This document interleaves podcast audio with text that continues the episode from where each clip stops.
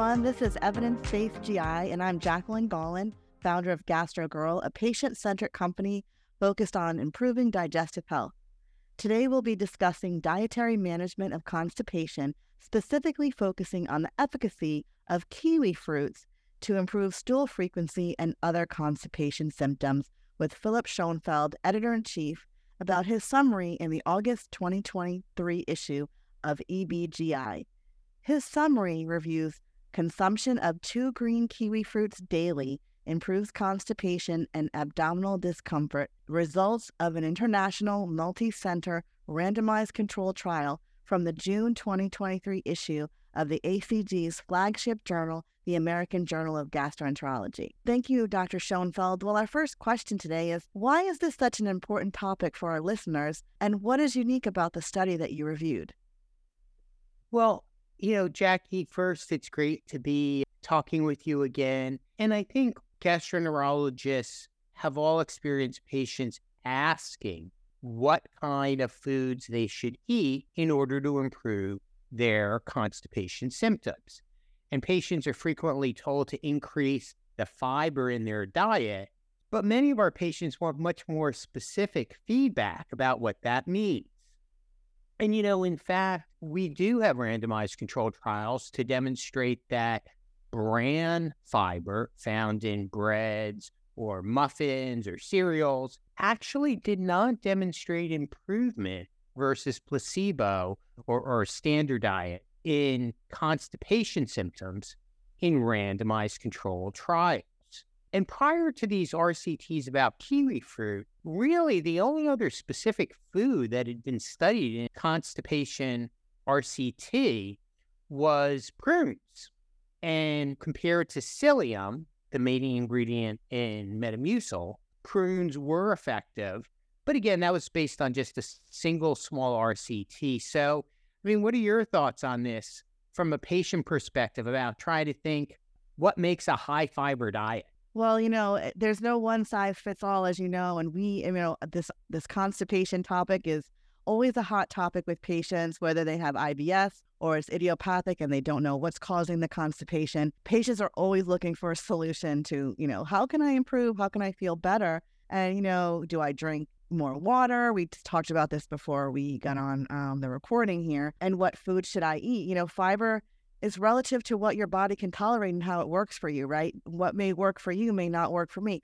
Prunes don't do anything for me. I can eat a whole ton of prunes, and the only thing that will happen to me is I'll probably get a stomach ache. They are high in FODMAP, so that's really not the fiber source that I would choose. So again, I really it really comes down to working with your healthcare provider and a registered dietitian to really understand what works for the patient and their unique health situation.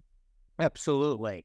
And you know, you mentioned water intake and this is something I always emphasize to patients that you know, certainly you want to make sure that you drink enough water in response to your body's signals about needing to drink a fluid. However, the colon is extremely efficient about both absorbing and secreting water. And for my patients, I always tell them that simply increasing water intake is not likely to improve stool frequency unless there is something in the colon to basically suck that water in and keep it inside the colon to loosen up stool, similar to what a kiwi fruit or a fiber supplement like psyllium does. Because, you know, again, the body's own wizardry is going to regulate just how much water is in the colon if there's not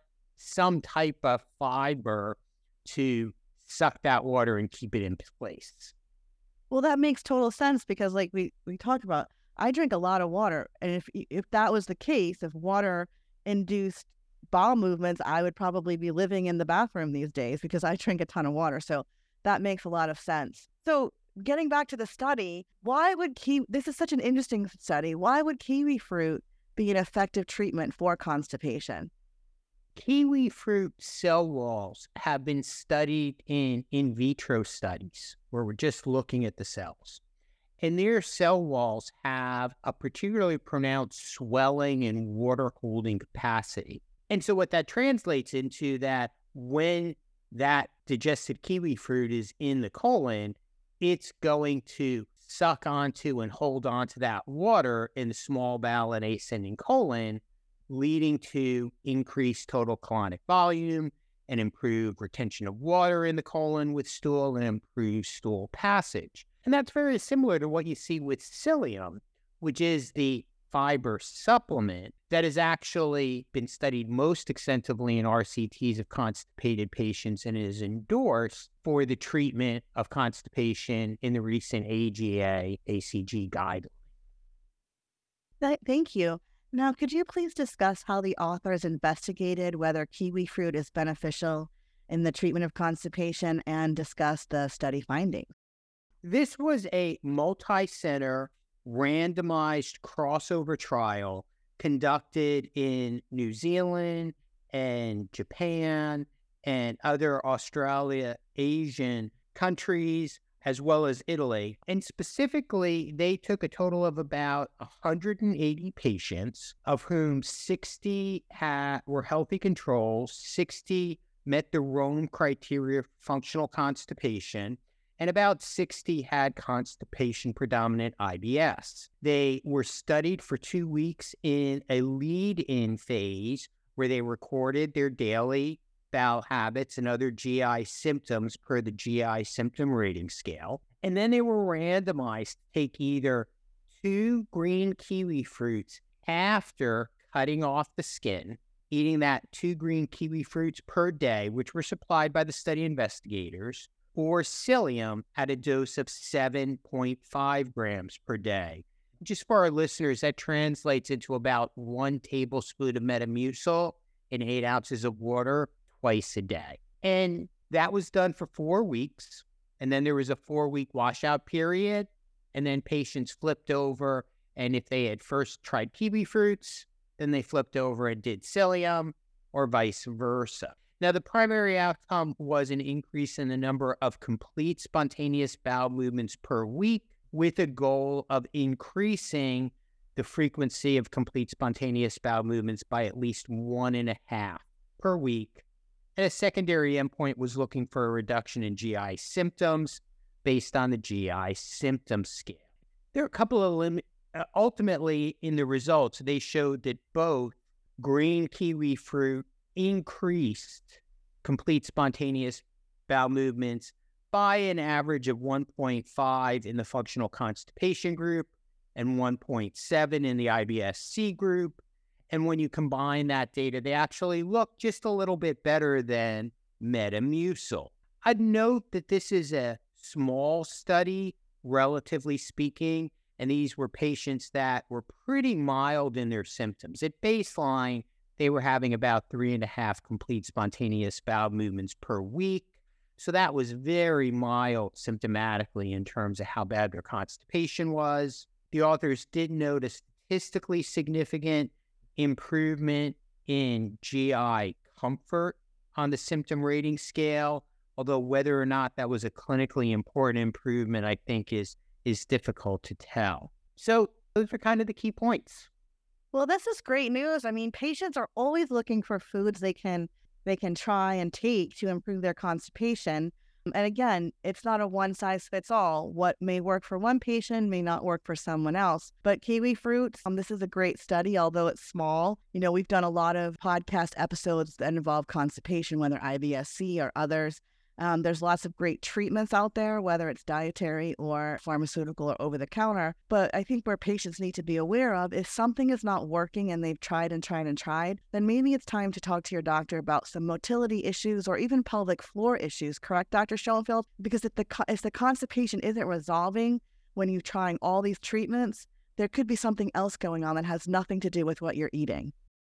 Absolutely. I, I think it's certainly appropriate to talk about specific foods to improve constipation symptoms with patients, especially if the patient expresses they want to avoid over the counter treatments during shared decision making with the patient. On the other hand, if they don't respond to dietary changes, then I think our job is to be willing to step up therapy with either recommending over the counter laxatives or actual prescription therapies. And if the patient doesn't seem to be responding there, to be willing to assess them for things like pelvic floor dysfunction, which may be present and make the patient resistant to dietary changes or other pharmaceutical treatments for constipation. Yes, that's a great point. You know, I always like to bring the patient perspective because patients sometimes listen to these podcasts. So, you know, I always kind of sneak in the patient point. But what I wanted to mention is we've gotten some questions about this. Can I eat the skins of the kiwi fruit? We've gotten this question before, and I did do some research and I talked to some dietitians, and the Cleveland Clinic has a great article about this. Yes, you can eat the skins of the kiwi fruit. However, if you're predisposed to getting kidney stones or if you're sensitive to what they call oxalates, which are very prominent in these skins, you might want to stay away from the skins. Now, if the thought of eating something fuzzy might taste a little weird, you can kind of maybe get a sponge, clean sponge that you have in your kitchen and kind of rub it off, clean it well. Or you can just chop the whole thing up after you clean it and throw it in a smoothie and you won't even know that there's little fuzzies on it. And it does have a lot of fiber. It's great for you. There's other benefits. I encourage you to check out the Cleveland Clinic article. It has some really great tips. But uh, I could go on and on, but I know we have a short time today. But let's talk about. No, let's talk about there a couple of great points. I just want to reinforce for our listeners. In the study, they had the patients cut off the skin. Yeah of the kiwi fruit. In real life, patients don't necessarily have to cut off the skin. And also, if like a lot of patients want to blend up the kiwi fruit in a blender for a smoothie, that is not going to have any impact on the efficacy of the dietary fiber. It doesn't, putting it in a blender doesn't mm-hmm. chop up the dietary fiber within that kiwi fruit. It's going to withstand it. So that's just, it just hides the fuzzy. yeah. But no, this is great let's talk about how you will apply this research to the management of patients. I, I just think when patients ask me for specific foods to eat for treating their constipation, that kiwi fruit's at the top of my list now. Previously, prunes tended to be the food that I would recommend as long as bloating was not a big symptom concurrent symptom with the patients. And I think this is helpful, especially because as opposed to a fiber supplement from a psyllium based product like Metamucil, it's helpful because many patients really dislike the consistency of one tablespoon of a psyllium husk, again, like Metamucil, mixed in eight ounces of water. So this is great to start, but I do also note the patients in these trials had very mild constipation symptoms. These were not studies of the moderate to severe patients that we may see. And I think of dietary intervention as either one component of treatment for moderate to severe patients, or if a patient wants to focus solely on dietary intervention, that that should only be in patients with very mild symptoms. Totally makes sense. And I just want to add one more thing about the dietary interventions. You know, patients always they want to know what they can eat. Hands down, we have something you've heard about this called the low FODMAP diet. There's also a gentle low FODMAP diet, which is not as extreme in terms of eliminating things as the low FODMAP diet, which really isn't a long term solution. However, it can help patients identify what's triggering their symptoms so they know what to avoid or replace it with. Now, here's the kicker, and it's important for providers to understand this. You can't just give your patient a paper and say, here's a low FODMAP diet, you know, take look at this or go on an Instagram and find some influencer and think that this is going to help you. You really have to work with a GI expert registered dietitian who has really strong experience in working with patients with a low FODMAP diet who have GI conditions. It's not a trend. We don't want to induce any avoidant or restrictive eating behaviors where a patient can become so afraid to eat because they're going to they're afraid they're going to have a symptom and it's going to trigger pain or something uncomfortable.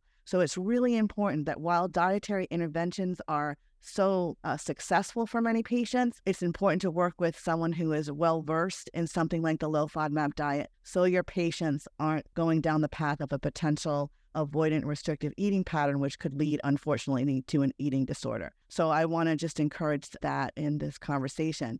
Before we finish, Dr. Schoenfeld, because this is, we want to sum this up, what are the key points for our listeners to remember here? I really think it's that kiwi fruit is the only specific food that has been demonstrated to improve stool frequency, specifically the frequency of complete spontaneous bowel movements, in several small but appropriately designed randomized control trials. That's the big take home point. The dose would be two green kiwi fruits per day with or without the skin on. Now, can you eat those one at a time or do you have to eat them together? That's what that's a good question, I think. Actually, I think it could go either way. In the studies, it was it was not specified whether you had to eat them at the same time or oh, times a day. Awesome. For all of you who like kiwi fruit, this is a great study. But Dr. Schoenfeld, thank you so much again for joining me today. Please remember sh- to subscribe to Evidence Based GI on your favorite podcast platform. Follow us on Twitter at ACG underscore EBGI, where we host tutorials every Wednesday and look for our blast email from the ACG on August 16th with our new issue. Thank you so much.